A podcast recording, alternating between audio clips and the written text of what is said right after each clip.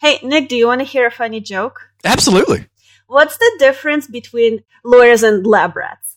Oh, I don't know. What's the difference between lawyers and lab rats? There are things rats will not do for money.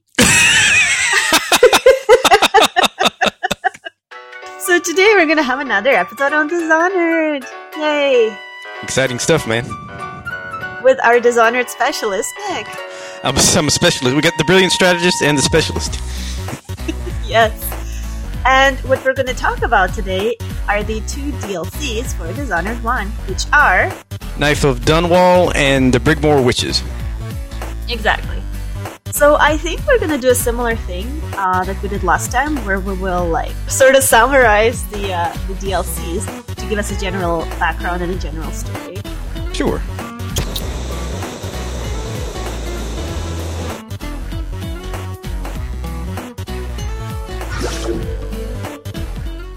So uh, the first DLC in the first game is the Knife of Dunwall. That's right. And Knife of Dunwall is kind of a nickname for Daud. He's the world's most infamous assassin, and because he operates in Dunwall, everybody calls him the Knife of Dunwall. And he kills everybody with a knife. The, the Whalers, the Whalers are the band's the band of assassins that he leads. And they all use these trademark sort of knives with all these ridges on the sides of them, and they're really long. And so that's why he's called the Knife of Dunwall, kind of his trademark weapon. Yeah, that's pretty cool. So basically, Daud is the assassin who assassinated uh, Jessamine, the Empress. That's right. Yeah, he. Uh, You get a quick recap, Daud uh, was was paid by the spy master to assassinate the Empress and kidnap her daughter Emily, who's the rightful heir to the throne. Um, of course, our hero Corvo took the blame, and all sorts of things ensue from that. Um, but Dowd is feeling unusually guilty about this particular assassination. Uh, the first DLC takes takes up, I think, six months later. Corvo's already escaped and everything. Um, and D- Daud is feeling really guilty about this particular assassination. Uh, in the first mission called None Like Her, he's just kind of talking to himself, as people often do in this game for some reason. Yeah. he's like, you know, I- I've assassinated plenty of nobles, each one more corrupt than the last one. Uh, so why should an empress be any different? But this one was different. It's got me feeling really bad. Uh, and then the outsider, our resident supernatural entity and imparter of powers, shows up and says, "Yeah, Daud, this one was different. There's going to be consequences." Basically, referring to the fact that Corvo's coming for him. Um, maybe the only man in the Empire more dangerous than Daud at this point is Corvo, depending on your chaos level and stuff in the main game. but you know, so basically, the outsider never says anything outright. Everything's couched in these sort of cryptic illusions. He's like, there, Yeah. there will be consequences, but I'll give you one last gift. Uh, and he just gives him a name, Delilah. And so, just about the whole DLC, you're trying to figure out who Delilah is. Um, and so Daud's like, well, what does Delilah mean? You know, It- it- the outsider offered no exposition. You know, He's well, Delilah is, you know, this witch who was, you know, Josephine Caldwell's stepsister and blah, blah, blah, blah, blah. She wants to take over everything. No, he just says Delilah. That's it. Go figure it out yourself. yeah, exactly. And um, Daud actually has the outsider's mark. That's right. Um, the the outsider is a, I guess to just sum it up real quick, this supernatural entity who resides in the void, and basically is the gatekeeper of the void's magic. You find this stuff out like really later on in like Death of the Outsider, but just for for context. Uh, and so and so the outsider can impart his mark to anyone he wants. He very rarely does it. Uh, he gives it to Corvo, to Daud, and to Delilah. Um, and in the first game, those are the only three who have his mark uh, that you encounter, as far as I know. And uh, the mark basically gives you the ability to use black magic, which emanates from the void. Um, Daud and Delilah, though, are a little bit unique in that they can impart their powers to their followers. And so Daud's assassins can use his powers to a little bit lesser extent than he can, and the witches who follow Delilah can also use her powers to a limited extent. Um, but as we come to see later, Delilah has some pretty unique abilities because she's an artiste. yes. But yeah, so all Daud knows at this point is that there's this name Delilah, and it matters to his fate uh, because he has this sense that something really ominous and bad is about to happen to him. Uh, he's trying to figure it out. So eventually, his his right hand gal, Billy Lurk, uh, I think, is the one who finds out that there's this uh, there's this whaling ship called the Delilah, and it's docked at the uh, Rothwild slaughterhouse.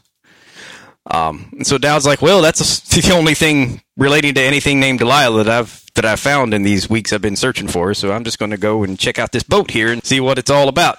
whaling ship. Uh, of course, whaling, as as you know, is kind of the foundation of the economy in the empire. Um, the, way they treat these poor animals is, is brutal, but that Oh, it's so horrible. Oh, I know, and it, it's really you really see some gory stuff uh, as you play through the mission.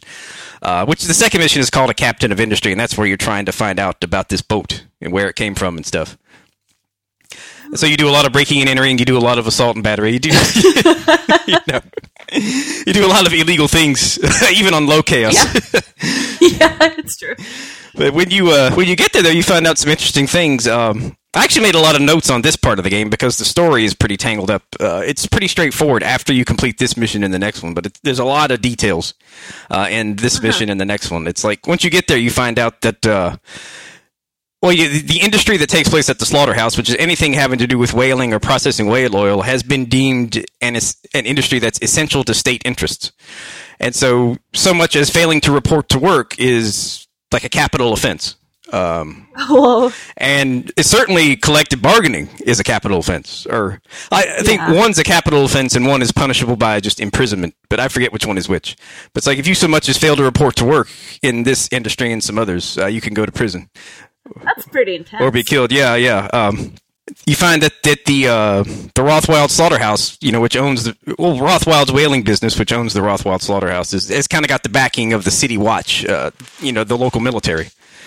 Uh, and so they're kind of working hand in glove with each other to maintain, you know, order in the in the whaling plant. But despite all that, um, you come to find out that the most of the workers in the Rothwild slaughterhouse, where they slaughter whales, are on strike, uh, led by one Abigail Ames, who is the foreman there. She uh, she came on with the slaughterhouse. She rose to the rank of foreman, and then she agitated all the workers to strike. The only ones who didn't strike are the butchers, the ones who actually cut up these poor whales and yeah. you know treat them so horribly. Um, yeah. there, the, the guy who owns the just to kind of back up and give a little more context, the guy who owns the slaughterhouse is a guy named Bundry Rothwild, um, and he runs the whole place like a prison camp. Um, you can't get in or out without a time card. The working conditions are really unsafe and brutal. And the pay is low, and the, you, you come to find out in one of the little in one of the little notes you find that the workers have to lease most of their equipment, so a lot of the money goes back to Rothwild yeah. you know, so it's like you know you, they're working under harsh, unsafe conditions, not making very much money, but the state is forcing them to stay on. Uh, you know, because whaling is a industry that's in the state interest. You know, so the workers are on strike except for the butchers, and the reason the butchers are loyal to Rothwild is uh, the way he came up. Um, it was it was pretty rough. Uh, his his father died on a whaling ship, and his mother died working in a factory under probably under unsafe conditions similar to those he imposes on his own workers.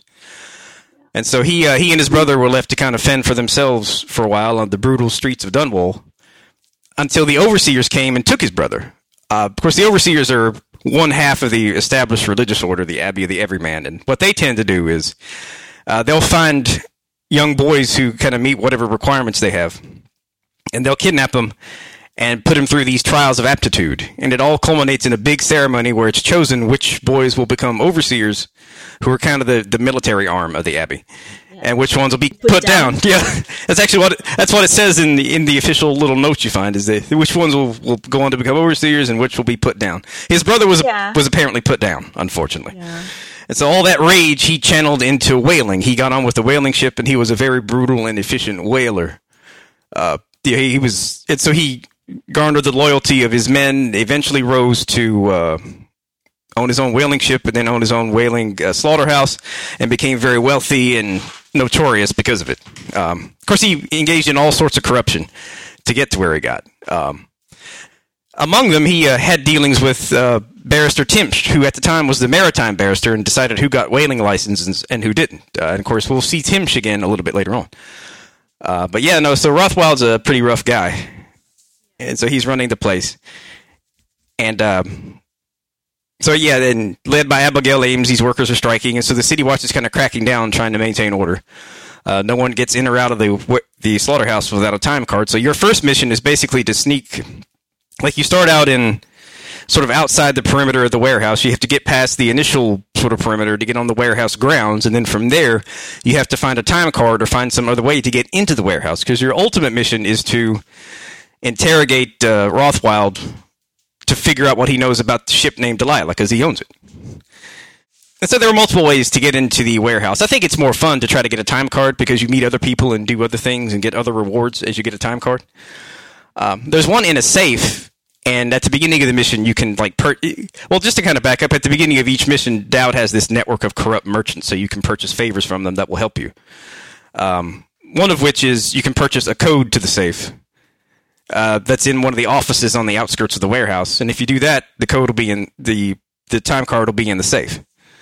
Uh, but I think it's more fun though to free the imprisoned workers because somewhere on the warehouse, Yeah. yeah, because like somewhere on the warehouse grounds, like these two uh, these two laborers are, are being imprisoned for I don't know, they don't know what for. It, it probably didn't. Ha- they probably didn't have to do anything at this point. They just They were probably late for work yeah. one day. that- that's that's all it. That's just about all it takes. Um, so the, the city watch has locked them up. They're they're imprisoned behind a wall of light, which is a security device that zaps you if you. It's it's like a wall of electricity, and if you if it's configured to zap you, then it'll zap you and kill you if you walk past it.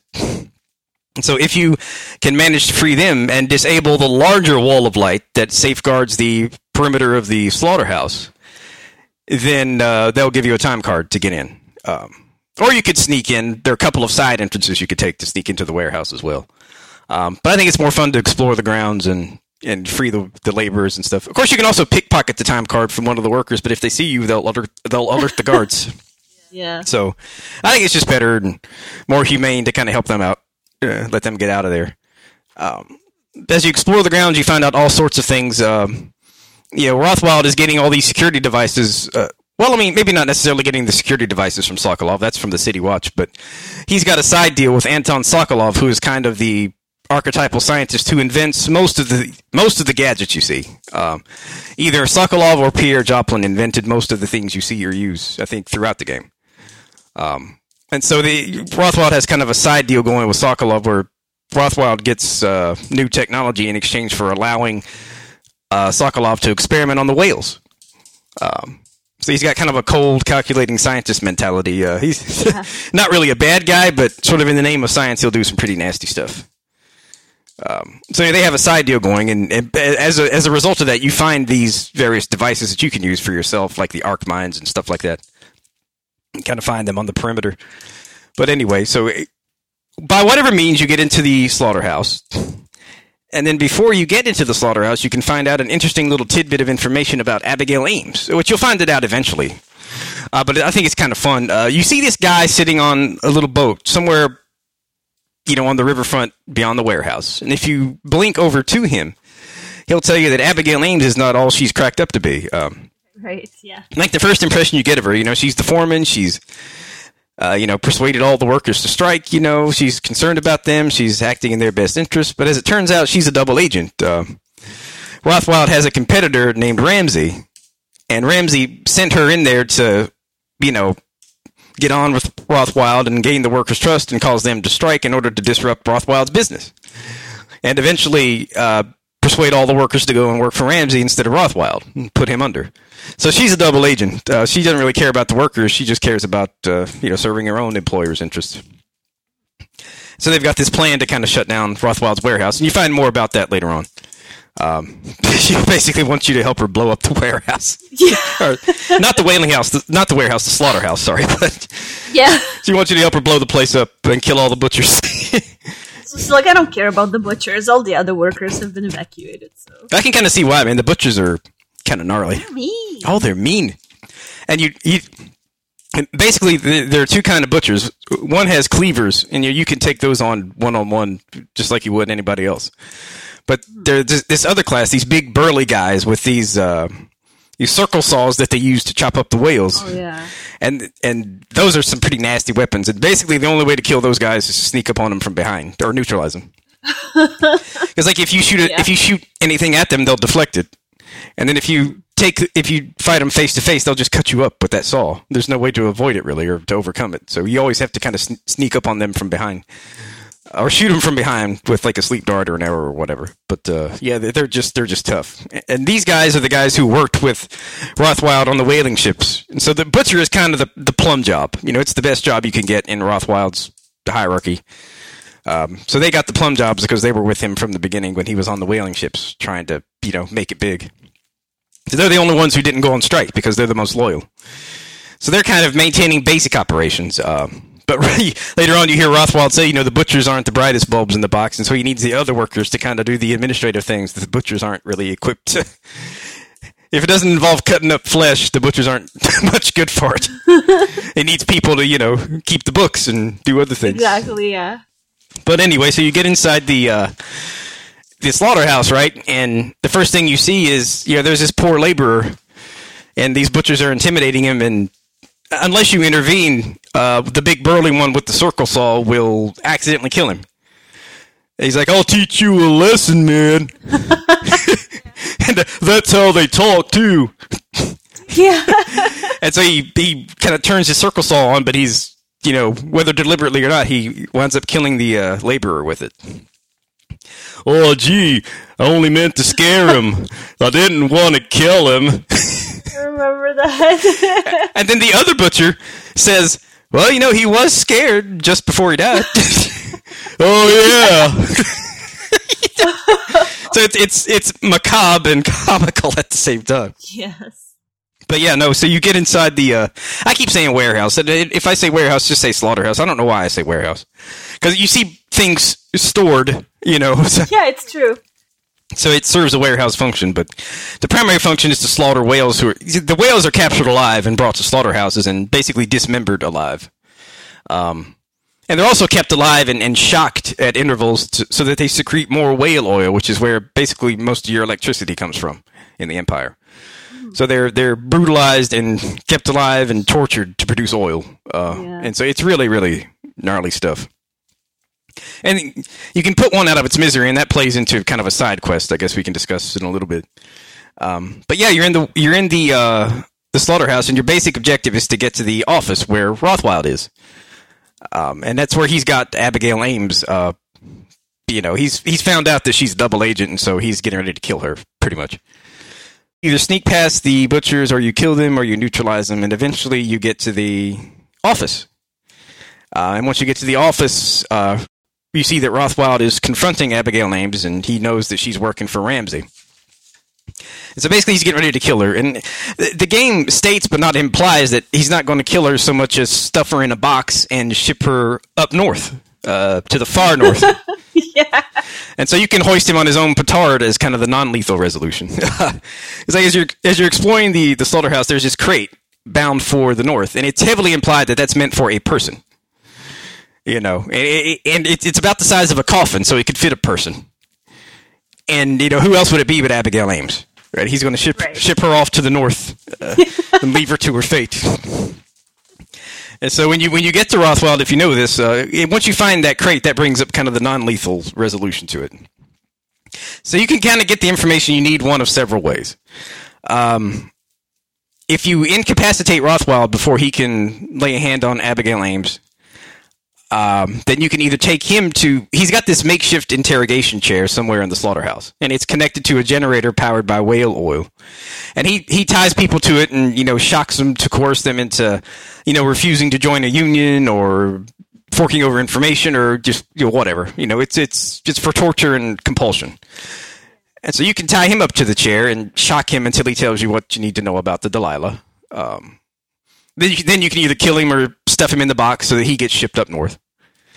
Um, or you can uh, knock out Abigail and tie her to the chair and torture her until she tells you what you want to know because she also knows about the Delilah. Yeah. Um, or you can make a deal with her. And basically, she says, I want you to turn up the pressure on all the whale oil valves and blow up the slaughterhouse. After that, my boss, Ramsey, will offer work to all the laborers who are on strike. And she's like, I don't care about the butchers, they can perish, you know. Yeah. Cause, you know, because they're loyal to, to Rothwild anyway. Um, or as another non-lethal method to resolve the, the mission, you don't necessarily have to stuff Rothwild in a box or kill him. You can just leave him tied to the chair. Um, but if you do that, you'll see butchers trying to kill you in the next mission. You know, so personally, I like to stuff him in the box because I think that's kind of the most interesting way to go about it. Yeah. You know, Like give him a taste of his own medicine. yeah, hoist him on his own petard, as it were. yeah, so you can uh, but by whatever means you get the information, uh, of course, blowing up the factory is a high chaos ending because people will die. Yeah. Oh, yeah. Um, and so, but it's a lot of fun though because you hear the announcer saying, "If you value your life, get out," you know, or "If you value your life, run." so it, it kind of creates this tension that's kind of fun as you try to escape from the the slaughterhouse. But by whatever means you get the information, you come to find out that uh, the Delilah was owned by a corrupt lawyer, corrupt lawyer named uh, Arnold Timsh. I say that because I myself am a lawyer, so corrupt. and uh, Arnold Timsh, at one time, like I said, was the maritime barrister, and he's the one who got Rothschild his whaling license, which was, of course, crucial for him to rise to the top of the whaling business. Uh, now, Arnold Timpsch uh, is the city barrister for Dunwall, and his basic role is, of course, as we as we talked about last time, the empire is being devastated by the rat plague. And so when people are diagnosed with the rat plague, you know, falsely or truly, they're shipped off to this place called the Flooded District, which is Yeah. kind of a Valley of Defilement type hellhole, Yeah, yeah. more or less. um, and so Timsh's official role is to sort of, when people are, you know, shipped off to the Flooded District because of the plague, something has to be done with their property. And so Timsh's role is to take their property and either give it to the next of kin or turn it over to the government. Uh, and Timsh himself has an official document from the from the Lord Regent stating that he is immune from seizure of property because of the plague. Uh, which that comes into play later on, if you want to get rid of him by the non-lethal means. And so, uh, but yeah, but he, as you might expect, he abuses his position and falsely accuses people of the plague, takes their property and gives it to his friends and associates to buy goodwill and advance his own interest. Um, Oh, and he has an he has he actually has an ongoing relationship with Rothwild. He he sold the boat Delilah to Rothwild on the cheap. You come to find out, you don't know why at this point, but he sold the Delilah to Rothwild on the cheap, like for a quarter of its value. And then after that, the two got into business together, selling oil under the black market. Which, if it were found out, would have gotten Timsh into a lot of trouble because he was kind of getting around the the kind of ban on private whale oil dealing that the Lord Regent had enacted. So it was he, he so Timsh was just you know corrupt towards everyone, you know, even his friends. yeah. Oh yeah. So they're selling whale oil on the black market together and all sorts of stuff. So at this point, you know that Arnold Timsh once owned the Delilah, and he sold it to Rothwild for a pittance. And so your next order of business is to sort of find out what that's all about. Uh, as it turns out, your assassins have been doing reconnaissance on Timsh for some time because he's made so many enemies. It's only a matter of time before somebody wants him killed. you know, so they've been they've been scoping him out for a while. Uh, he's a real jerk, man. Just a piece of work. you know, as you and then the next mission is called eminent domain because again he's taking property and you know under false pretenses and giving it to others.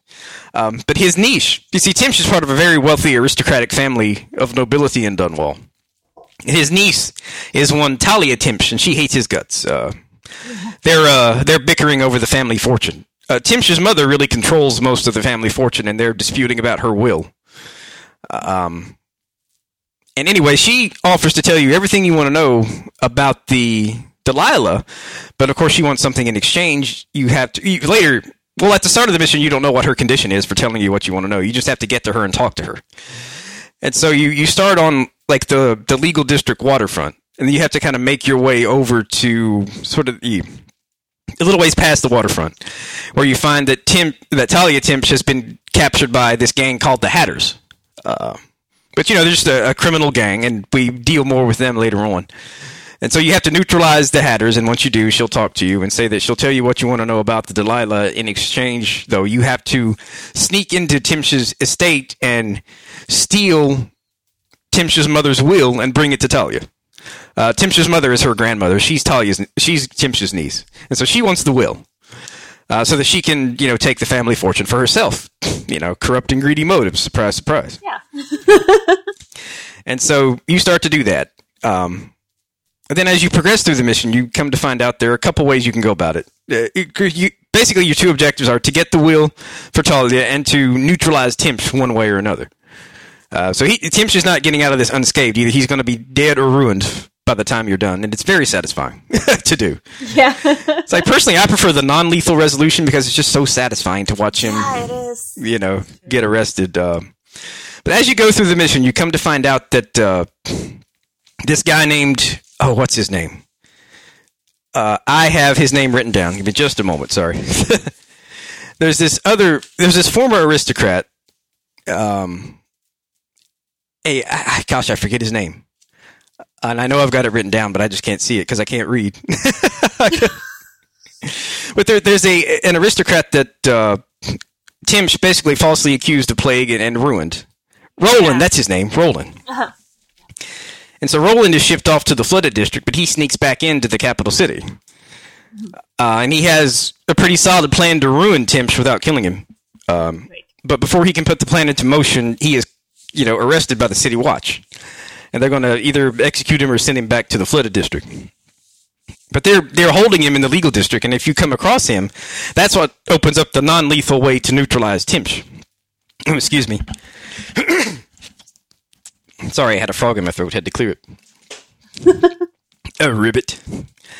You sure you don't have the plague? Uh, you know, I might. I'm, I'm feeling a little feverish. brains. Because, you know, the rat plague turns you into this creature called a weeper, which is like a zombie. So I'm like, brains. Although they'll eat anything, they don't necessarily want brains. Uh, yeah. But yeah, so you find Roland locked up there, and he doesn't even ask you to, to turn him loose. He just wants you to help him ruin Timsh. And he tells you to, he gives you the key to his apartment, and he tells you to go to his apartment. And there he's left a detailed journal setting forth what his plan is, and you have to put that plan into into effect. Um, and you know, it, there, there's rewards for it because his apartment has a rune in it, and in his, in, in his in his apartment there's a key to another apartment that has a rune in it. And for those who may not know, runes are these artifacts you collect with the outsider's mark, and you can use those to increase your powers, basically, acquire new powers.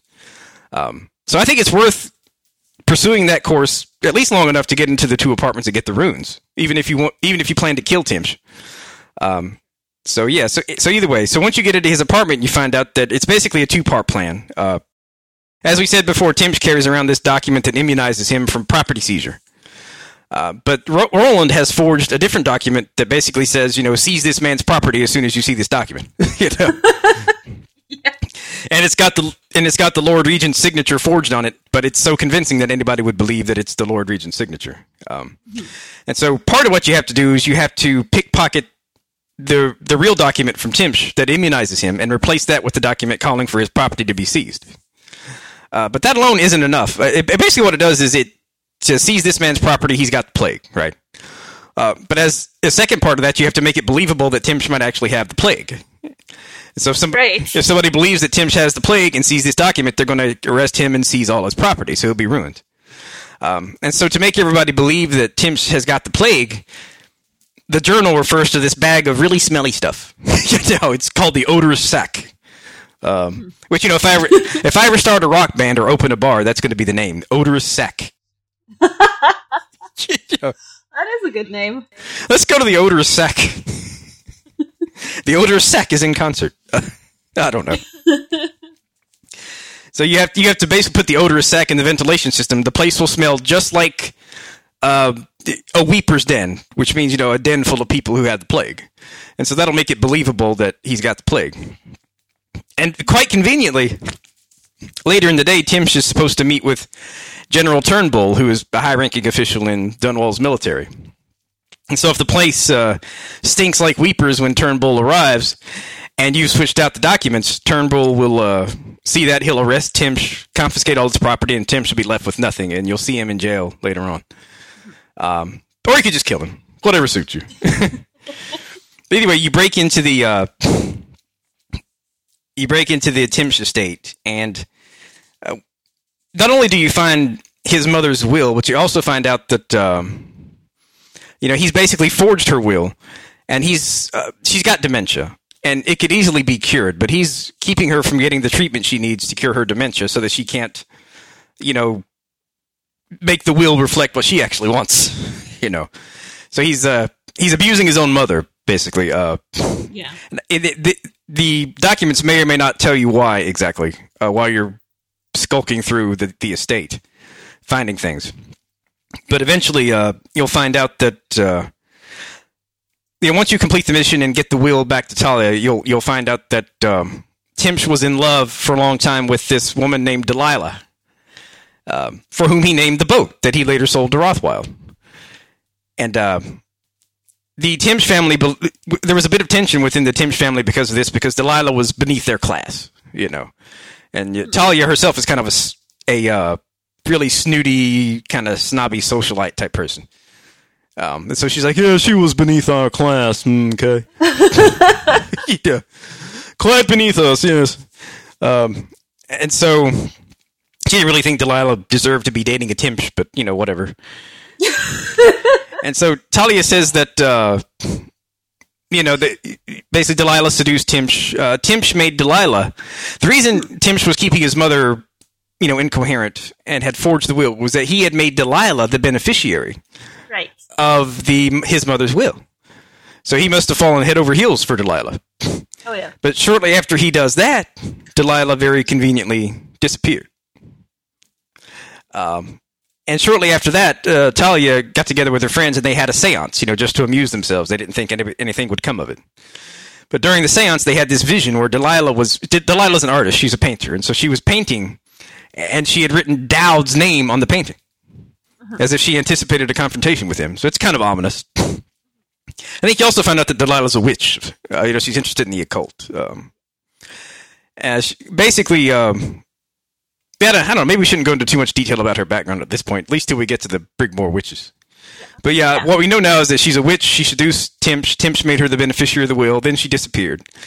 At at which point Timsh became very scared of her, so scared that he sold the boat named after her to Rothwild on the cheap. So that's why he sold it for nothing. Was he just wanted to be rid of it because it reminded him of her. Him, and after she disappeared, uh, for some reason, you know, he became scared to death of her. That's and you come to find out that's because she put a spell on him and possessed his body, and that kind of freaked him out a little bit.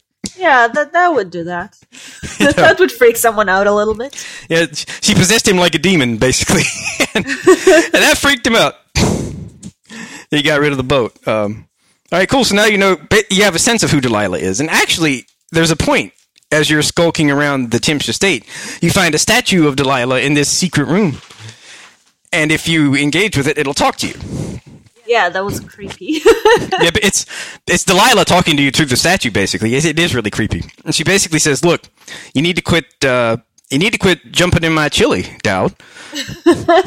Are you going to meet a bad end?" As as for Tim, I don't care what you do with him. I got what I need from him, whatever. But uh, don't you you get out of my chili. Uh, her exact words too. Literally. well, really, what she says is more like, you know, big changes are coming, and I'll expect you not to interfere. Very cryptic, kind of like The Outsider. Yeah. yeah. Um, but it's not a long dialogue, but she, the statue does talk to you, and it's kind of creepy. And so, anyway, in any case, now that you now that you know kind of who Delilah is, and now that she's threatened you to stay off her trail, naturally you want to keep probing to find out more about her. you know. Yeah. Daud is not one easily intimidated. Uh, so now that you know who Delilah is, who your adversary is, you go back to your hideout to kind of plan your next move. But, you know, things are in disarray at your hideout because the overseers are attacking your hideout. Uh, oh no! Yeah, doggone overseers. it turns out they they basically overrun the place. Um, yeah. And who greets you to tell you this depends on your chaos level. Um, if you're high chaos, I think a guy named Thomas, who is not your second in command, but he's a pretty high ranking assassin working for Daud. He'll tell you that you know the overseers have overrun the place, they've captured several assassins, and you know everything is in disarray. Uh, but if you're on low chaos, Billy Lurk, who's your second in command, will meet you and tell you that the overseers have overrun the place. Um, either way, you find out that uh, your basic mission is to take back your hideout. Uh, your hideout is in the flooded district, uh, which makes a lot of sense because you know no one in the right mind would go to the flooded district without a really good reason. Um, and you know, no one's going to poke around and try to figure out that you're there. But somehow the overseers have found out that you're there. And Daud is like the number one target because he's famous for using black magic and void magic, and that is exactly the thing that they were established to destroy. So, you know, Daud is their number one target. Now that they've somehow found out where your hideout is, you know, they've overrun the place. And their leader is a dude named, a real jerk named uh, Leonard Hume. Rhymes with fume. you know. So basically, your mission it's very this mission is very straightforward. It doesn't have all these plot entanglements of the first two missions. It's just you take back your hideout. Um, and to do that, you have to do two things. One, you have to neutralize Hume, and two, you have to find the assault plans. And preferably, you'll free your assassins who are you basically they're like I think it's four assassins who are tied up. And each one is guarded by an overseer with an what's called an overseer music box, and that's that basically produces. It's not really music at all. It sounds awful. it's it sounds like a constant. It sounds like a constant fart. Yeah. You know, it's like someone's just like a never-ending fart. That's kind of what it sounds like to me. but it, but what it does is it disrupts your connection to the void, so you can't use your powers. And so that's how they keep the assassins from using their powers to teleport away. You know, they just constantly keep them under these music boxes, and so you have to neutralize those guards and free your assassins. Um, neutralize Hume, and then find the assault plans. Uh, not necessarily in that order, but once you do all those things, then your assassins will band together and retake the hideout. and you can kill the overseers, or you can neutralize them. Uh, tactically, I think it makes more sense to neutralize them because now that the overseers know where you are, they're they're probably going to come back. But if you've got a bunch of captured overseers, you got leverage. But whatever, you can kill them all if you prefer to. Uh, but either way, uh, once you do all that, when you find the assault plans, you find out that Hume did not stick to the plan. Uh, there were plans for like a larger, much more coordinated assault, uh, but Hume saw an opportunity to capture Daud and basically aggrandize himself. Yeah. So he got together a smaller band and went on ahead of the larger force, uh, thinking that he could, uh, thinking that was enough. Yeah. Basically, he ruined everything. Yeah, he screwed up the whole thing by jumping the gun, jumping the shark, as it were. you know, he uh, he fired a little too quick. Um, but yes, so you find that out, and then once you once all is said and done, once the base is retaken, once Hume is neutralized and all the overseers are taken care of, you come to find out that the reason the overseers knew where your hideout was was, was because Billy Lurk told Delilah, who then told the overseers. Dun, dun, dun. Betrayal. Yeah. And then what happens here depends on again your chaos level. Either way, Delilah will show up in person this time. Yeah. And if it's on high chaos, then then Billy, then the assassins will kind of gather around and they won't intervene. And Billy Lurk will fight you to the death. Uh, not necessarily to the death, but she'll fight you for control of the Whalers. It's the Whalers are the names of Daud's assassins, and they're called that because they they wear these uniforms that the Whalers wear in the slaughterhouses. Um, Those gas masks. Right, those creepy gas masks. Daud himself doesn't wear the gas mask, uh, but the his assassins do. Actually, Daud may wear it, but you never see him really in it uh, much at all. He's like, I'm so pretty, I gotta share this face with the world. Oh yeah, Daud's got a pretty face. I don't know if you watch Berserk. There's this character named Griffith who is literally the. or if you read the Berserk manga, there's this character named Griffith. Right, he's like the most beautiful creature you've ever seen, Yeah, it's true. except for Daud. Daud is prettier than Griffith. I'm kidding. Confirmed. Daud's face looks like beef jerky. I'm just kidding. But uh, yeah, I know. Well, I guess years of killing and black magic will kind of take a toll on a person. But Yeah. yeah, so found out Billy Lurk has betrayed you, and if if it's low chaos, um, she will say, you know, Daud, I thought you were slipping, so I betrayed you, so I could take control of the whalers. I'm in cahoots with Delilah. Um, if it's low chaos, though, she won't actually fight you. She'll say, I was wrong. You're not slipping. Yeah, here's my knife. You can kill me or let me go. Do whatever. And so then you can choose to spare her or let her go.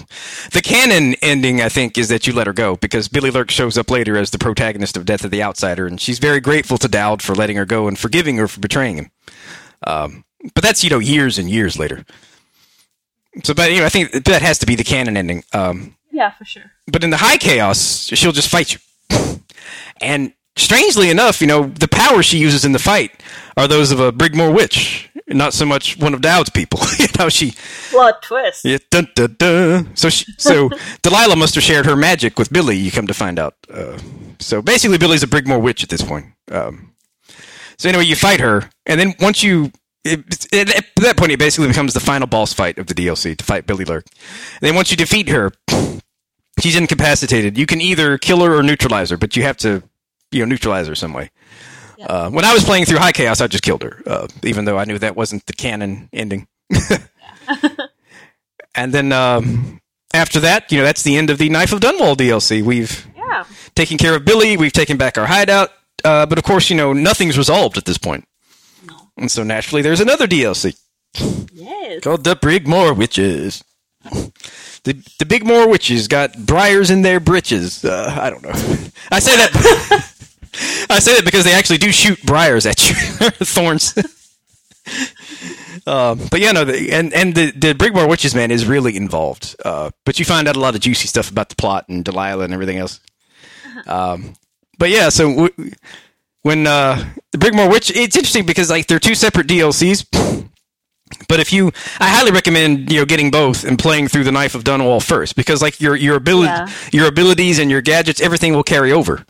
Um, because it'll find your save file and your chaos, everything will carry over. And it's like a continuation lore wise as well. Yeah, exactly. It's it's like you know, d- it picks up like minutes after you know the ending. If, Yes. if you've seen the first two Halloween movies, you know Halloween two picks up like minutes after Halloween one, and it's Yeah. it's the same thing here. Um, you know, it's the aftermath of the attack. Uh, your men are if it's on low chaos and you spared all of the uh, overseers, your men will start to doubt you, think you're indecisive because you spared the overseers and didn't kill them. Yeah.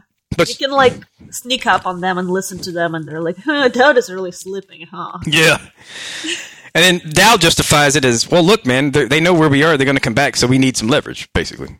So if you got a bunch of captured overseers, that's leverage to kind of keep them off your back. Uh, which makes a lot of sense because, you know, Hume's contingent was just a small fraction of like the overall force that was going to attack, yeah. you know, so it makes sense to have some collateral, um, you know, to kind of keep them at bay until you, you know, I don't know, get a new hideout, but whatever. So yeah, so it's and Daud is kind of trying to struggle through the the wake of Billy's betrayal and all this stuff, and, but yet he still has to find out where Delilah is. Um, oh, one thing I forgot to mention about that séance. Um, in the vision, she Talia saw Delilah at a partic- at a particular location, uh, Brigmore Manor, and so that's where you want to go to find her. Uh, she's holed up there with her witches, plotting something. You know, you don't know what at this point, but she's plotting something. I think you find little snippets of things that might allude to it in the Knife of Dunwall, but it never says right out uh, what her plot is. Yeah. Um, but yeah, so you know that Delilah is at Brigmore Manor, but getting there occupies most of the DLC, you know, because it's it's not in Dunwall. It's like on the outskirts of Dunwall. You have to basically the only way to get to it is by boat along the Wrenhaven River. Um, and it's in a district whose name starts with an M that I can't pronounce. Uh, I can't recall at this point, but it's like basically the Brigmore family used to be aristocracy. They used to be wealthy. Um, I think they got wealthy in the timber trade. But when when whale oil started to become the big thing, the timber industry really died out, and so they lost most of their wealth, and their their estate fell to others. Um, and eventually, Delilah and her witches it became dilapidated, abandoned, and Delilah and her witches just moved in. You know, they're squatters, I guess you could say. yeah. But yeah, so they're squatting uh, at at the manor, and that's where Delilah's planning whatever it is she's got planned. And so, so Daud knows he needs a boat to take him upriver to get to the manor.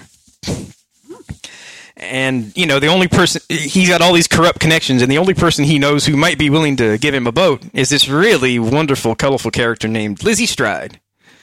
Oh yeah. She's pretty cool. oh, she's She has awesome. Pointy teeth and everything. Oh yes, she, she, bit, she I think she bit a guy's tongue out once. Uh, tossed Yeah. like she was on a boat and she bit this guy's tongue out and tossed him overboard. I don't know why she did that, but you know, She was probably having a bad day. yeah. She was she was in a she was in a mood. It was a Monday. she hadn't had her coffee yet. yeah, exactly. It did have she she was out of snacks too. See, Lizzie worships the snack covenant. She didn't have a snack. so there you she- go. So she she bit the guy's tongue out. That was her snack to offer up to the snack covenant. Sense. Yeah. Poor guy. Not- and then she tossed him overboard after that. yeah. You know, she's a colorful character, man. And she got a really colorful background story too. I don't know if you want to go into that, but it's like, oh, go ahead. Oh, we could uh, next time. Oh yeah, but she she basically leads this gang called the Dead Eels. Yeah. Um, and she has a boat. They're pirates, more or less. They uh they go up and down the river and they rob uh you know commerce ships that go up and down the river. Um, and by corrupt means, she got this special license that allows her to sail places that most merchants couldn't. So she has a lot of advantages, and she has a ship called the Undine. And so Daud wants to get a hold of Lizzie and have her take him upriver on the Undine. But of course, there are some problems. Uh, Lizzie's number two in charge of the dead eels, a guy named Edgar Wakefield, I think is his name, has turned her over to the City Watch and betrayed her and taken over the game. so now, Yeah, that was not cool. no, no, no, he's a jerk. Uh, Yeah. of course, Lizzie's no paragon of moral virtue either. You know, this is a criminal game. But yeah, Wakefield's kind of not only is he corrupt and ruthless, he's also kind of incompetent, as you find out. Because like under Lizzie's leadership, uh, you know, the dead eels had solidified their control over this area called Draper's Ward, which is kind of a forsaken district. Uh, it's it's it used to be a center of high fashion. You know, uh, all the you know the Calvin Kleins and the Tommy Hilfigers and the the Vera Wangs of the day all ran their operations out of Draper's Ward, right? Very fa- high fashion district. Right. Uh, but eventually it fell into ruin because of the rat plague. And so, so, so now there's no official presence there. It's fallen under the control of gangs. And until Wakefield's betrayal, the dead ears, uh, not dead ears, dead eels, the dead ears. Uh, makes me think of like in The Walking Dead, they wear these necklaces of ears. but the dead eels had total control over the district. Uh, but since Lizzie has been gone, there's gang warfare has broken out. They're fighting for control over the district with this gang called the Hatters. Um, and we'll see more of them a little bit later on. But as you're going throughout the district, you see that the Hatters and the Dead Eels are fighting each other, and both will attack you um, at Yes, first. yeah. Uh, so you have to kind of make your way through the district. Uh, but that's that's for later. But as for now, you know, Lizzie's in Coldridge Prison, which is where obviously you escape from at the beginning of the main game as Corvo. Um, but since Corvo's escaped, they've tightened security. So what you have to do is you have to get into Coldridge Prison and get Lizzie out, basically, so that she can give you access to her boat. So that's the object of the first mission. It's very straightforward. Um, Yeah. it- I think this is what you did when you were streaming. Uh, if you choose to, Yeah. you, you can purchase a favor, right? To you basically have an overseer costume and go into the prison. They'll let you walk in through the front door, right? Yeah. Uh, now there are only certain places you can go, or they'll turn hostile. And they may they make it clear, you know, you get to go straight to the interrogation room, which is the same place they were torturing Corvo at the beginning of the first, you know, the main game. Uh, you can go straight to the interrogation room, do your investigation, and come back. Because the pretext for that is there's been a super, there's been a strange incident in the interrogation room, and it looks like it smacks of the occult. And so they, they bring an overseer in to investigate because they are that's their that's their bailiwick. You know, they investigate black magic and things like that and try to suppress it. So you've been called in ostensibly to. I think the real overseer who was supposed to investigate, you know, your your people, you know, kill him at some point and give you his clothes, basically. So you walk in disguised as an overseer, and they're like, "You're late. Why are you late?" You're like, "Oh, there's some problem with the water lock." You make up some excuse, Yeah. and you get in. Um, so your basic mission is to get Lizzie out of prison by, you know, there are obviously multiple ways you can do it. Uh, but when you're there, though, you find out that three guards are being executed yes. Yeah. because they either allowed Corvo to escape or one of them actually helped him escape. The very guard who brings you like the tray of food with the key in it at the beginning of the game, he's he's one of the ones who's being executed. And you have to go through that area to get to the control mechanism that opens up the prison cells, I think. No, not through that area. They're being executed in like Oh, like the outside. LA. I, I you hey you you either have or can go through there to do something. I think it, it- can. yeah, it's, Um, I don't think you have to, but you can. you can. That's right. Yeah, I Yeah. got it. You you, if, to accomplish your mission. That's one way you can go to get to the. I think to the mechanism that controls the cells, but I could be misremembering. No, no, no, no, no, no, Yeah. no, no, no, no, Nick. Okay. No, no, no. I could be misremembering. No, I, I, I think you're misremembering because I think you can easily miss that entire thing if you don't Yeah. go through that door. Yeah, you can. Um, you Yeah, can go through the there, but you don't have to. mechani- Yeah. Yeah, Oh, sorry, I didn't mean to cut you off. I was just. You're right. yeah. I Um, just schooled you. You did. I've been schooled. Yeah. um, yeah, no. but I, I, I always go through there, so maybe I just thought you kind of just thought you had to, but you Yeah, because I remember I kind of completely missed that on, on I think at my very first playthrough. Oh yeah. Uh, yeah, you, you, yeah, you actually can accomplish the mission without going through there. Um, Yeah. But uh, I think you're better served to. Just it, it adds a bit of flavor to the narrative, if not. Oh yeah, else. for sure. You yeah. know, Yeah, you're. You don't have to, but it is. Yeah. And uh, there may be kind of a, and maybe not so much a reward, but I don't know. You, you can save the guard who helped Corvo if you want to, but you don't have to. You feel good afterwards. Yeah. You're like, I did something good today. You did. I'm, I'm a notorious assassin. I kill people for a living, but I did something good today. Uh, Exactly. you know, so you can say, or you can let them die, whatever. Uh, Or you can save them and then execute them. you can. You can kill them yourself. There we go. Like the only reason I saved you was to kill you myself. then you're like, what's the point? So yeah, so that's one option, one little side story. And if you, and if you did the non-lethal, uh, now this is really funny. If you did the non-lethal course for Timsh, and you know, got him arrested, um, you'll find him there in the prison, and uh, he will be he'll be saying, you know, he'll be basically offering bribes to the, Yeah. the guards to let him out. And there's a notice posted on the outside of his cell. And what it says is something to the tune of, you know, Timsh may offer to bribe you. Don't listen to him. He doesn't have any money. it's like not because taking bribes is corrupt and unethical. Yeah.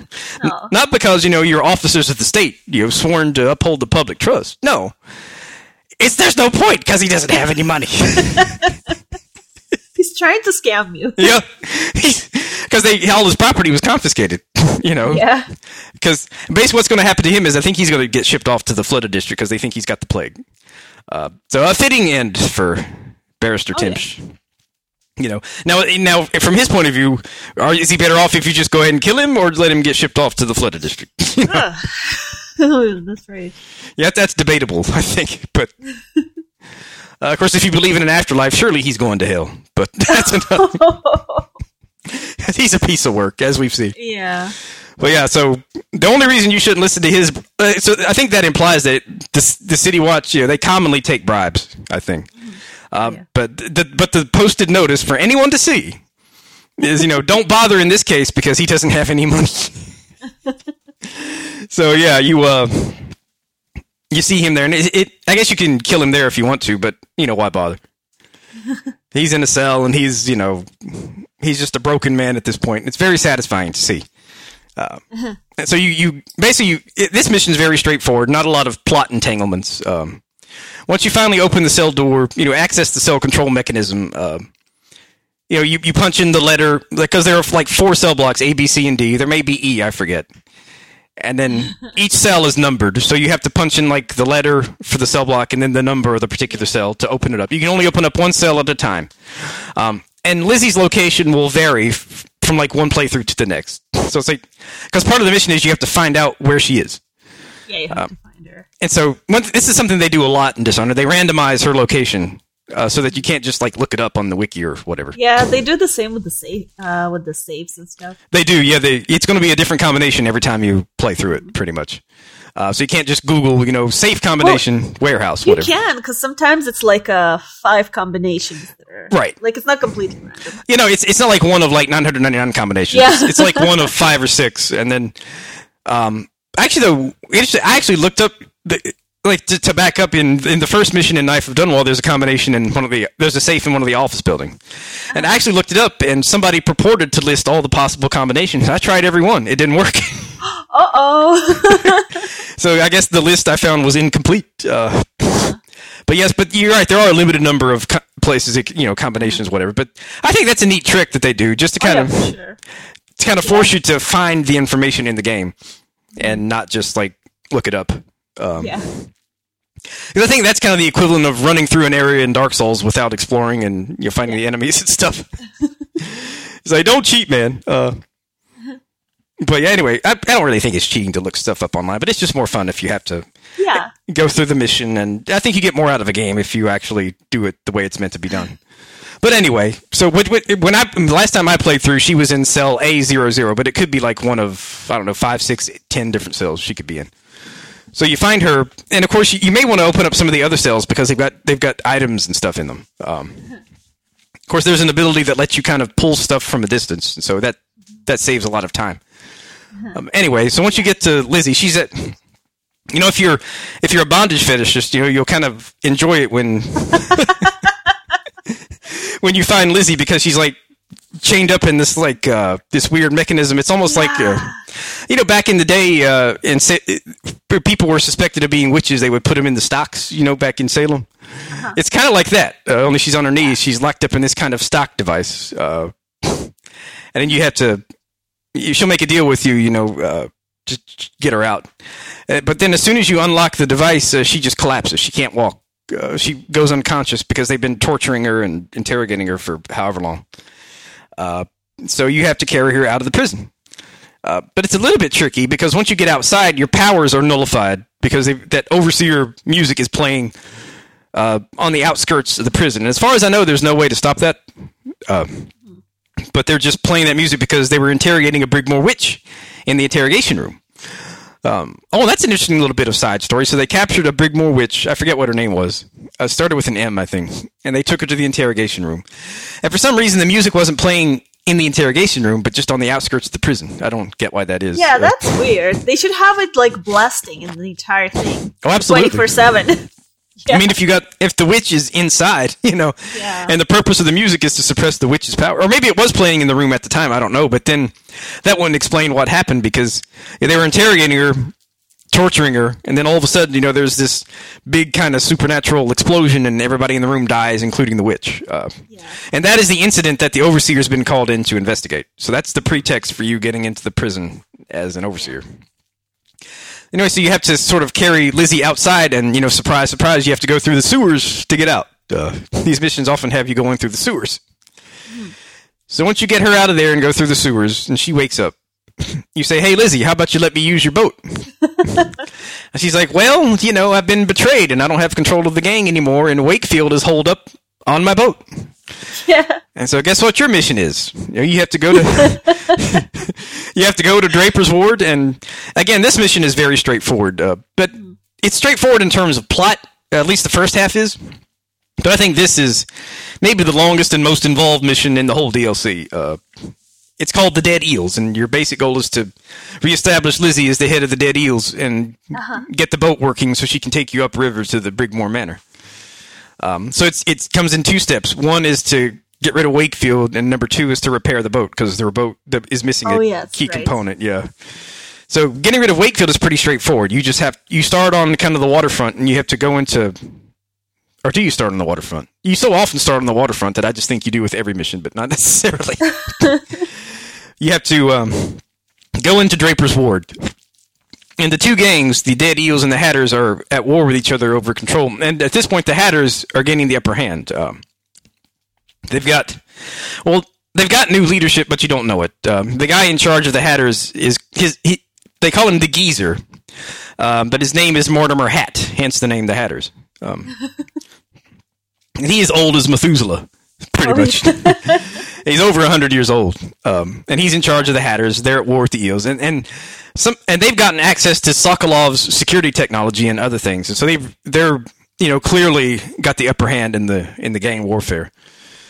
But they, they're fighting in the streets, um, and so both sides will attack you as soon as they see you.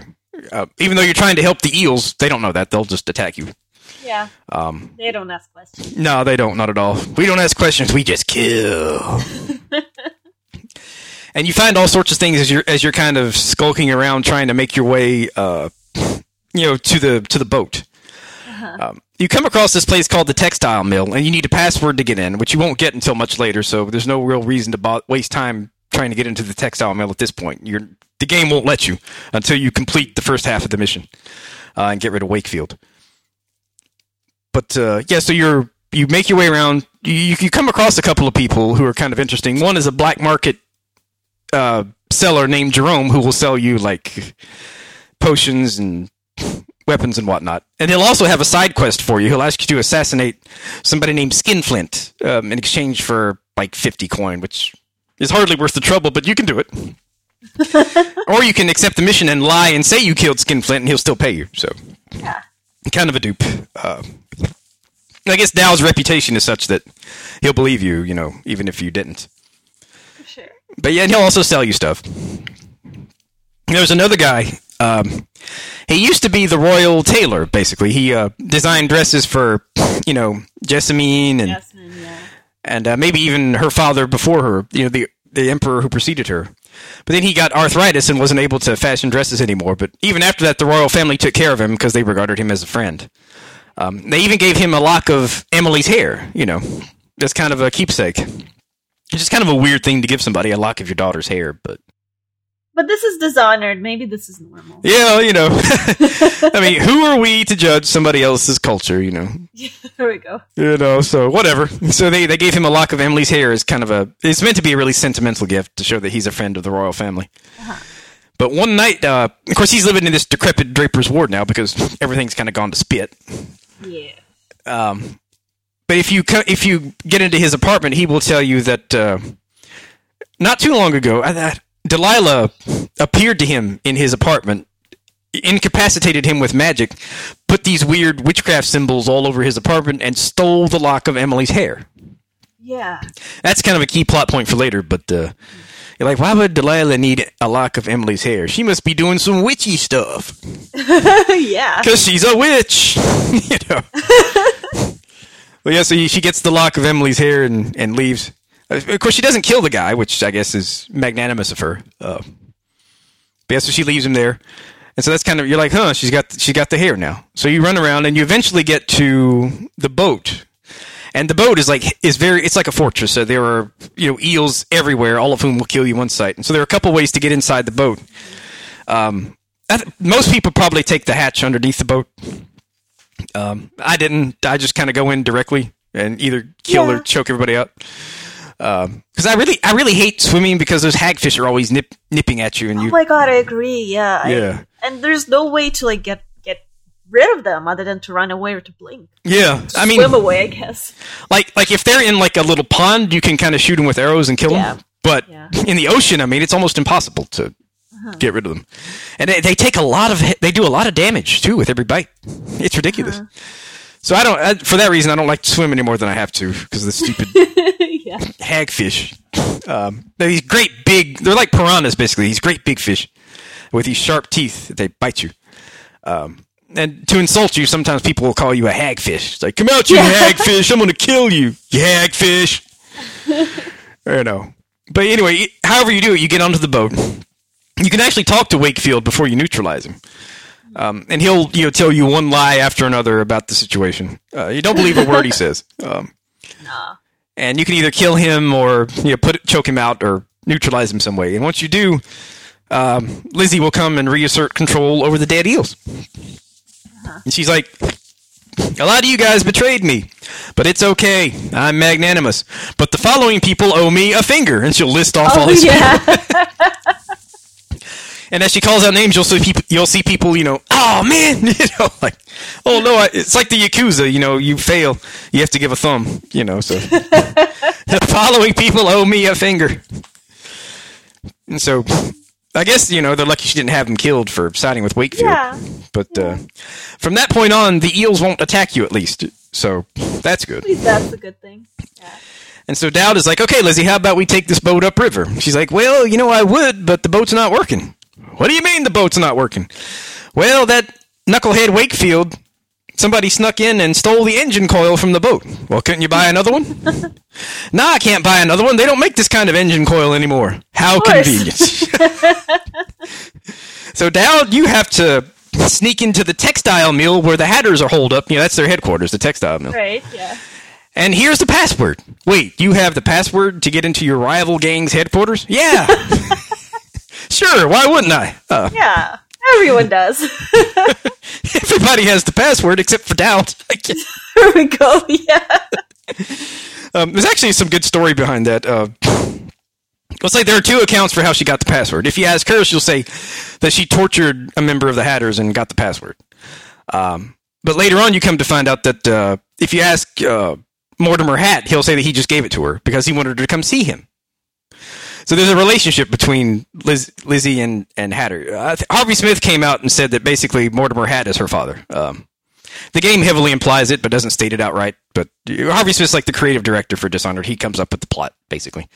So I guess if he's like Miyazaki saying something about Dark Souls, if you know, if there if it came from the mouth of God, uh, as it were, then it would be from Harvey Smith. You know, uh, kind of like anything J.K. Rowling might say about Harry Potter. You know, it's Yeah. so Harvey Smith has come out and said that the leader of the Hatters is also Lizzie's father. Uh, so that's that's the deal. But it- however she got it, she got it. And so you you go you make your way back to the textile mill. You give them the password. They'll let you in. And as soon as you get past that door, you're in like the outer perimeter of the textile mill. And the reason they're holed up in the textile mill, though, is that they the way they're supporting themselves now is that they they're actually manufacturing the sheets that they wrap up the bodies of plague victims in. So it's kind of a macabre way to earn money, but it, it works. So they're manu- basically they're, they're manufacturing the body bags for the plague victims. Uh, as- And you know, since there are so many plague victims, it's kind of a booming business. you know, we're in the plague business, and business is booming. You know, so you kind of have to sneak into the textile mill. Um, you come to find out that the leader of the Hatter gang is he's ancient. He's very old. Um, and he's decrepit at this point. He's confined to a chair and he's constantly hooked up to these life support devices. And the person taking care of him is called William Trimble. Everybody calls him Nurse Trimble. Yeah. And uh, Nurse Trimble's really the one in charge of the Hatters at this point. He's just claiming to speak for, you know, the geezer, old old man Hat.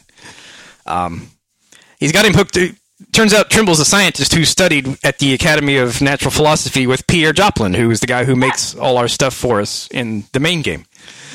Uh, really funny story. Uh, Yeah. About how he got kicked out. Yeah, he got kicked out of the university. Uh, Or he left. Yeah. yeah, he, he and Piero Joplin, you know, they were they had, each one of them had ideas on how to prolong life indefinitely, right? And so they they got into such heated arguments about this subject that they agreed to have a, a pistol duel to the death, right? Yeah. You know, think you know a, a duel in the in the old west at high noon in the city streets. you see a tumbleweed roll on by, and people are kind of looking out their windows as, as the gunfighters are taking their stances and getting ready to shoot each other. yeah. Except these guys are academics; they're not They're Not very good with guns. marksmen. So it's like each one shoots at the other several times, and neither one manages to land a shot. It's like pop. Oh no, Nick! Your voice disappeared. Okay. Hello, hello, hello. Oh, oh, oh! It's back. It's Excellent, back. Perfect. excellent. I think it must have been an internet thing, because Oh, yeah. I don't oh, know. maybe it was. It's fine because we were still recording. But yeah, so Joplin and you know uh, Trimble are shooting at each other. They empty their guns. Right. Neither one lands a shot. So eventually, they just give up. so they decide to settle it by coin toss, right? Yes, right. And Trimble loses the coin toss and has to leave the academy. Uh, yeah. yeah. so it's, it's because of his knowledge of science that they are able to acquire all the Sokolov security technology, and because the the textile mill is a fortress, man. It's got walls of light. It's got all these things.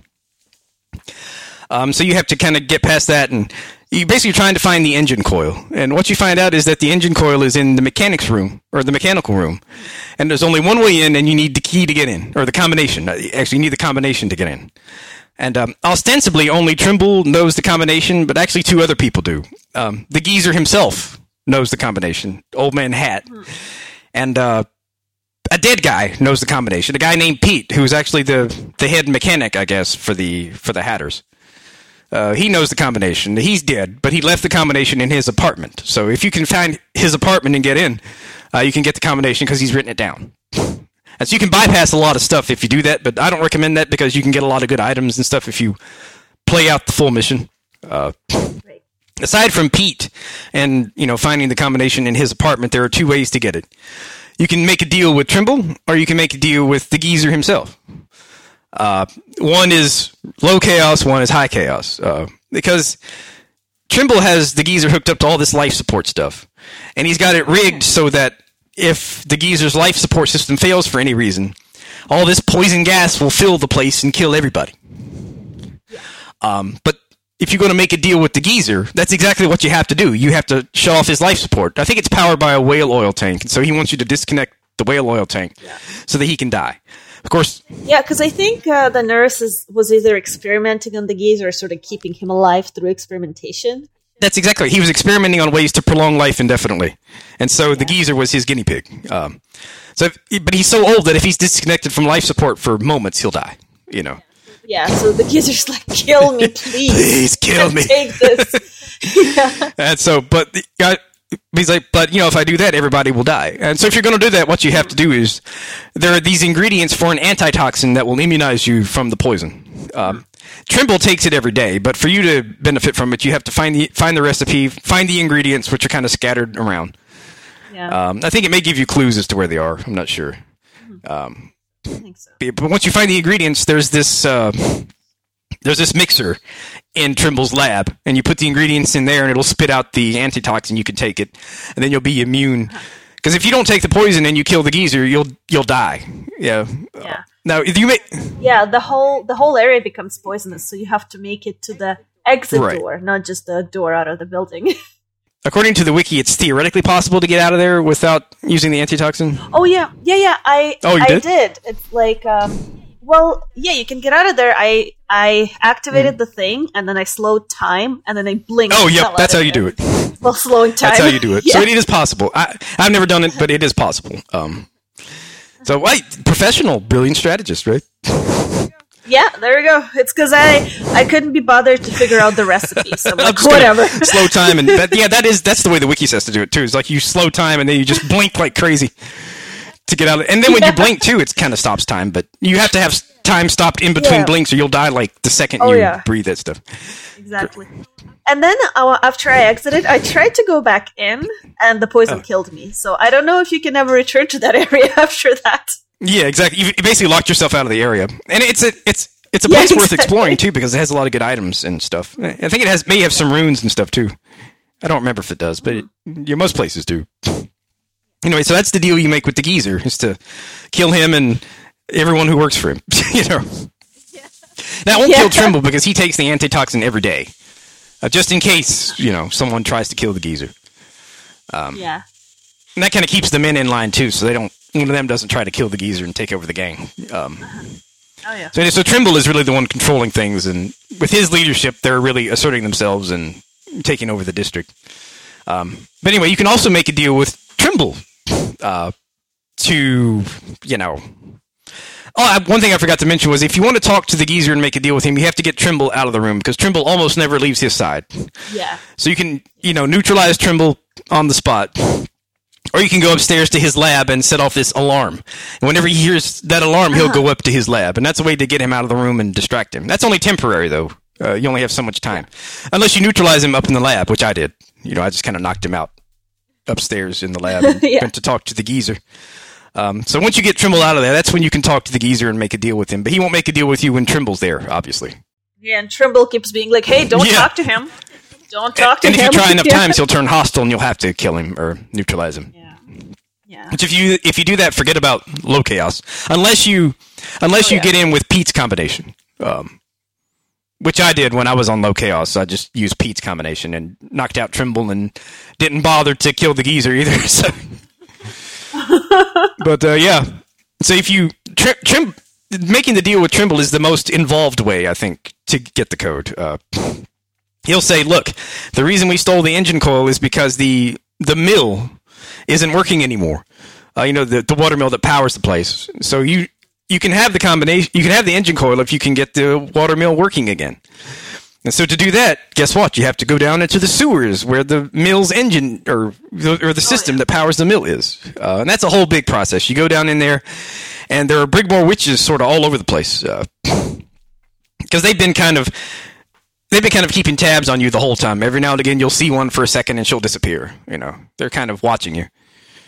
And so they're down there in the sewer, and you're running around trying to find out what's wrong with the engine coil and how to fix it. Um, and eventually, you'll see this really strange-looking woman claiming to be injured there in the sewer, very out of place. Uh, she's got like these vines all over her, and she's pale. I mean, it's a witch, obviously. Um, but she'll say, "Oh, Daud, help me! I'm a damsel in distress." and if you're and if you fall for it, two more witches Yeah. will appear, and you'll have to you'll have to fight them um, because there are these other two witches hiding off in the distance. So you could take them out before you get there. It's like you can see them with you know your enhanced vision, uh, but they're hiding there. So, so you have to deal with that, and you have to deal with some other witches. And it comes to find out that what's keeping the mill from working is that one of one of the witches' powers is they can shoot these thorns at you, and one of those thorns is stuck in the gears, which is what's preventing the mill from working. Uh, so you you fix that, you get the mill working, and then Trimble will give you the code to get into the engine room and get the coil. So, however you get the coil, you get the coil, and then you get the boat working again. Uh, and Lizzie gives you the honor of, you know, activating the boat, and she'll take you upriver to Brigmore Manor. Right. So after all that, we finally get to Brigmore Manor.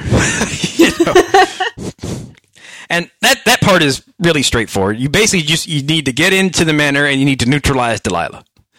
You know, so that's that part of it's straightforward. But it's it's difficult because there are these witches everywhere, and you know these aren't you know city watch guys that just try to shoot you and cut you. I mean, they they can teleport. They have these Yeah. sonic screams that can knock you back. yeah. They shoot things at you. It's it, and they make these vines come up out of the ground that can lift you up off the ground telekinetically, kind of like the push power, I guess.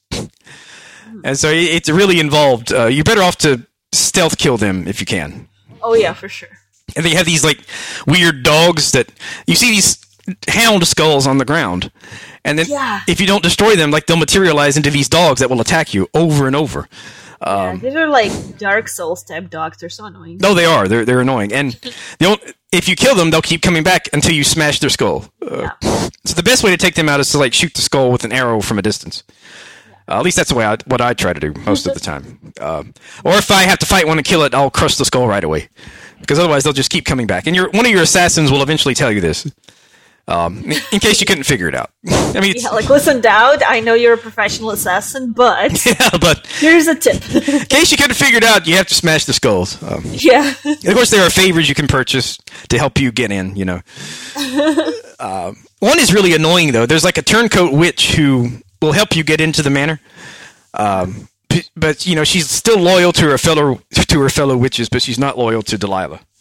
yeah. Um, so you have to talk to her, and she'll kind of give you some helpful information to get into the manor. But if you talk to her when other witches are around, she'll just attack you like any other witch. yeah, yeah, So it's really frustrating, right? To yeah. get her like off by herself so that you can talk Yeah. to her um, because she's usually like with the other witches who are patrolling you know the grounds but anyway if you she's she's in a distinctive kind of red jacket so you can tell her apart but it's just really annoying trying to get her off to herself to kind of Red jacket, you say? It's funny. We just recorded a whole podcast with Richie. How the only person in the universe to wear red is Slave Knight Gael. right That's how. That's why people know it's him. Whenever it's like the red hooded guy. that's right no yeah it's like the red hood has come to eat us you know? Yeah, exactly. And you know exactly who he is. Do you think she's trying to basically make herself famous by wearing red so that people associate her with Gael?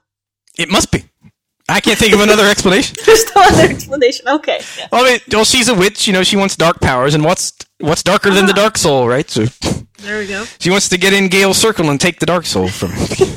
Because Gael, Hungry. yeah, Gael is eating the Dark Soul. She wants to eat Gael, I guess, to get the Dark Soul. oh my god! Maybe that's Dark Souls 4. Confirmed. the Brigmore witch in the red jacket has eaten Gael, and now she has the Dark Soul. I love Well, it. that makes just about as much sense as the Ring City. yeah.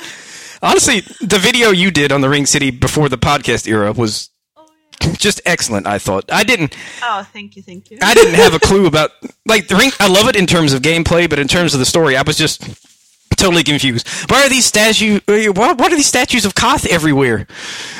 you know, why are the why is why is why is anything here? I don't understand anything. It's okay. Uh, Dark Souls was almost entirely improvised, so it's okay not to understand. yeah, no, but but your video made it make a, lot of sense. Aw, Uh, so It makes sense because it's actually quite inaccurate. There's no way to make sense of the Ring City. it's like it's like it makes perfect sense once you realize it doesn't make sense. exactly. I mean, I love it in terms of the gameplay. It's hard as heck, but I love Yeah. it. But it, just in terms of the lore, I, I don't know. I couldn't follow it No. um, until your video, which made it make a lot more sense. Ah. Uh, but anyway, I digress. Uh, Back to the Red Witch. we're back to Witch Gael. Um, what? Still here? yeah, so she'll give you some helpful info if you can manage, if you buy the favor and manage to get her away from her fellow witches. Um, there's also another way. There are several ways to get into the manor. Like you, you start on the outskirts, right, or not the outskirts, but like the perimeter, and you have to find a way inside, and that's pretty involved. Uh, like you can go through this crypt, kind of a secret entrance to get in, and I think there's a bone charm or a rune there to kind of incentivize you to go that way. Uh, but however you get in, you get in. And once you're inside the manor, you have to kind of find out what Delilah's up to and how to stop her. Um, and eventually you come to find out that yeah, among those who have received the Outsider's Mark, she has some very unique gifts. Uh, one of which is, you know, she can do magic through her paintings. Uh, she started as a painter. Well, she's she's like an estranged member of the royal family. She was Jessamine Kaldwin's like stepsister or half sister, like the illegitimate daughter of Jessamine's father, the emperor that came before her. And she was never really acknowledged as a princess. Uh, and eventually they they kicked her out because Jessamine they were both children. Jessamine broke something really valuable, and Delilah took the blame for it. So they punished her and cast her out along with her mother. Uh, you know the the mistress, I guess, of the prior emperor. So she was really bitter, and she came up through the ranks painting. Uh, got in league with Sokolov, you know, got in league with the with the big aristocrats until they found out she was all obsessed with the occult, and so they kind of ostracized her. And that's when she fell in with Timsh and you know the rest we've talked about.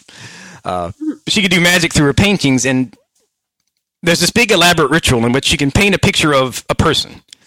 And if she does the ritual right, and I guess has an artifact from that person, like their hair, you know, for example, which is why she needed Emily's hair, uh, she can actually project herself into the painting, project herself into the person, and possess the person's body, basically.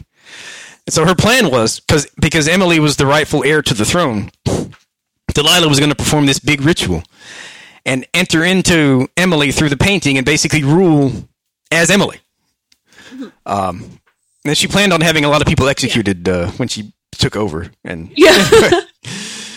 and so you and Delilah's a, both times that Delilah is defeated in this universe, it's because she's an obsessive journalist. Every thought in her head, she writes it down somewhere. And so you find all these notes that kind of tell you what the ritual is and how it works and how to. like her private diary is just like all over the place. yeah, and they say she. It's like they didn't have Twitter back then, so that's that's it. That's right. So that was kind of social media in Dunwall. You just write everything down. Uh, I think I think most of the characters are this way. They write everything down. Of course, I realize this Yeah. for the gameplay, so you can find clues. But everybody, everybody's a really good writer, and everybody's a really obsessive journalist in Dunwall. Especially Delilah. Um, Essentially, yeah. so because of her writings, you find out like you know what the ritual is, how to and how to foil it. Um, and the ritual is taking place in the void. Eventually, what what you find out is that Delilah has actually transported herself to the void to consummate this ritual, because I guess that's where the connection with the magic is strongest. You know, and so it, it's this elaborate ritual, and you find out that you can do one or two things to stop her. You can kill her, or you can sabotage the ritual. Uh, and and there are a couple ways to sabotage the ritual. There are there are, there's more than one painting at the ritual site in the void. So basically, if you switch the painting and she performs the ritual, she'll be trapped inside that painting and won't be able to possess Emily's body. Uh, the painting is is of like this big tree. Well, I'm actually kind of glossing over some stuff. The painting is of this big tree in the void, right? And so if you switch out the painting and she does the ritual, or you do the ritual on that painting, she'll be trapped basically in the void. Uh, theoretically for all eternity, although we know she comes back later. Um, so, however you decide to do it, if you kill her, her spirit will be lost in the void and come back later, or if you just sabotage the ritual, she'll be trapped in the other painting. But uh, it's it's it's a really cool climax. Once you go into the void, um, you know you can do it. You can do it all stealth. You can like stealthily switch the paintings, and she'll do the ritual, and she'll trap herself, or you can kind of take the direct approach and if she sees you, or if one of the several statues of her that are lining the perimeter see you, it'll trigger this big fight.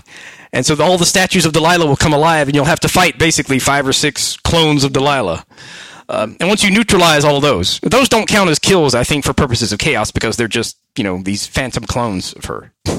so you neutralize them, and then that basically neutralizes her. Once you get rid of her clones, uh, she will sort of go up to the painting of Emily, and she'll just stand there and say, "Oh, you, you're never going to beat me. She took everything from me. I deserve this." You know, she'll just be whining about how you foiled her plan.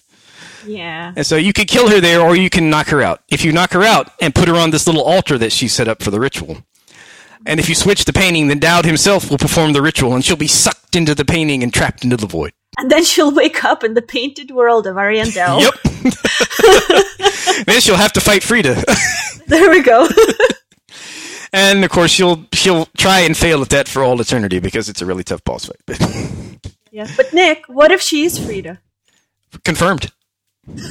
yeah, she's sucked into the painting, and she doesn't, Yeah. and she wants it. She doesn't want it to burn up because that's her new home.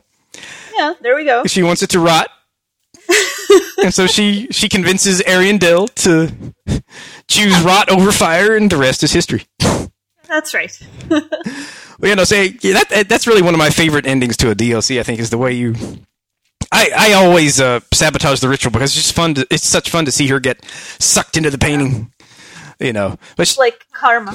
yeah, no, it really is. It, it's like, and her face and her voice, it's really well acted, I think, because you can see the, Oh, yeah. the determination. She's like, I'm going to rule everything. She holds Yeah. on for dear life, and for a second, you think she might actually hold on and not get sucked in. Yeah. But then finally, she gets sucked into the painting. Uh, and then uh, the assassin Daud has saved the day.